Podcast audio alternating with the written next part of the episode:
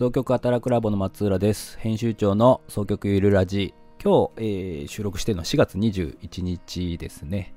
で、おとといですね、えー、YouTube 界では有名な精神科医、増田祐介先生の、えー、ライブ配信に参加いたしました。はい、見ていただいた方いらっしゃいますでしょうか。あのー、まあ、その配信きっかけでね、かなり100名近い近い方ですかね、あの YouTube 登録いただいて、あの聞いていただいてるかなと思ってまして、なので、まあ、あのそのライブについて、ちょっとお話をできたらなと思ってます。で、まあ、あの、当初ですね、増田先生と2人で配信をっていうのでずっと調整してたんですけども、えー、発達障害の当事者であるりょうはむさんですね、えー、増田祐介先生のところで、まあ、働いてらっしゃる方でもあって、そのりょうはむさんも合わせて3名でやりまして、えー、結構和やかにピザを食べながらやったので、ちょっとね、あの、コメントの中でね、食べながら配信はどうなのっていうコメントもあって、まあちょっとね、聞き苦しいところあったかもしれませんが、あの、結果的に2時間ぐらいですかね、配信になりまして。で、あの、実はまあ1年前にも1回出ていて、で、その時は、まあ私は自宅で、オンラインでつないで、増田先生とやったんですけど、増田先生、1対1だとですね、結構、なんだろうな、そんな活発に会話が交わされるわけじゃないので、結構間があったりして、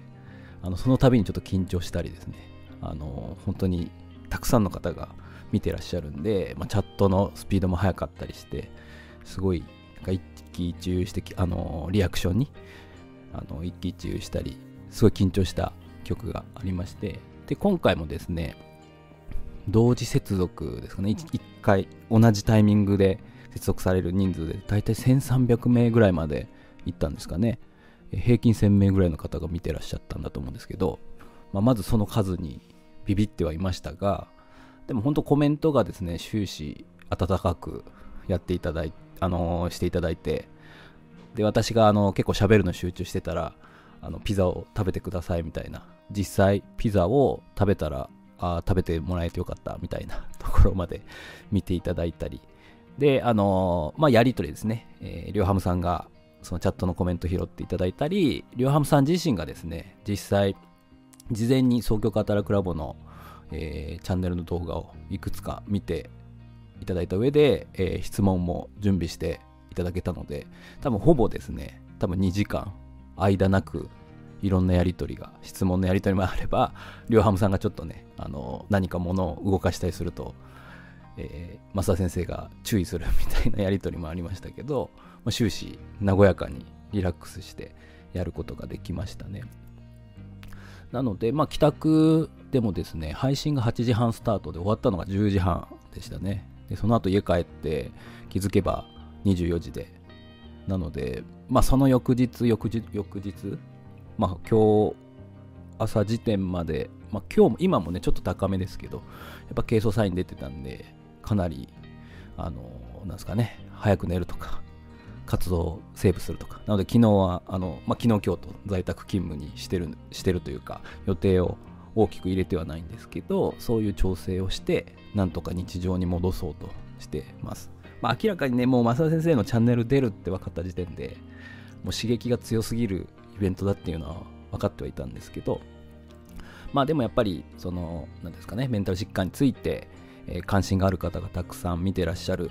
先生のチャンネルですし、まあ、その中でね、えー、双極性障害の働くについて関心のある方も見てらっしゃるでしょうし、まあ、実際、えー、100名近くの方が、えー、働くラボに登録いただけたというところがすごいありがたいなと思ってますし、あのまあ、こういうね、あのポッドキャストに関しては月1回、2回ぐらいしかやっていませんので、まあ、基本はね、動画のでいろいろ働くヒントが見つかるっていうテーマで配信してますので、えー、ぜひぜひ、あ、ポッドキャストのチャンネルかっていうふうには思わないでいただいて、まあこういうのもありつつ、動画でもあのお届けしつつっていうようなチャンネルをやっております。で、増田先生にですね、配信後に言われたのは、あの、松浦さん真面目だねっていう風に言われて、それがちょっと今でも引っかかってるんですけど、なんか、まあ、ね、真面目になっちゃうんですよね。まあ、どうしてもね、あの完全な個人チャンネルじゃないので、少なくとも会社のね、リバという会社の一社員であり、その中で立ち上げてるメディアですので、そんなまあ、無茶なね、ことはできませんし、なかなかにちょっとね、えー、真面目になっちゃう部分もあるんですけど、まあでも最初のね、頃の YouTube の動画見ていただくと分かります。その頃に比べれば、若干あの、肩の力を抜け、ちょっとリラックスして、あの、サムネイル画像の言葉遣いもちょっと柔らかくできないかっていうのはちょっと意識してますけど、なかなかね、ちょっと落としどころがまだ見出せてないですけど、まあ、素が出せるようになればいいなっていうふうには思いますね。まあ、だからこういうポッドキャストはちょっとじゃあ素に近いようなトーンになるのかもしれないですね。あの服装もいつもと違って本当にラフな格好で話してますんで、まあまあいろいろ試しながらちょっとお届けできたらなと思います。ですね。まあ、あの、あくまでですね、双極性障害の働く一人として配信してますので、何か私のね、えー、取り組みとかやり方が答えだっていう風に言うつもりは全然ないので、まあ、なのでいろんな方をね、今後も取り上げていきいただきたいなと思ってますね。双極性障害の当事者の方、いろんな方を取り上げていければと思ってます。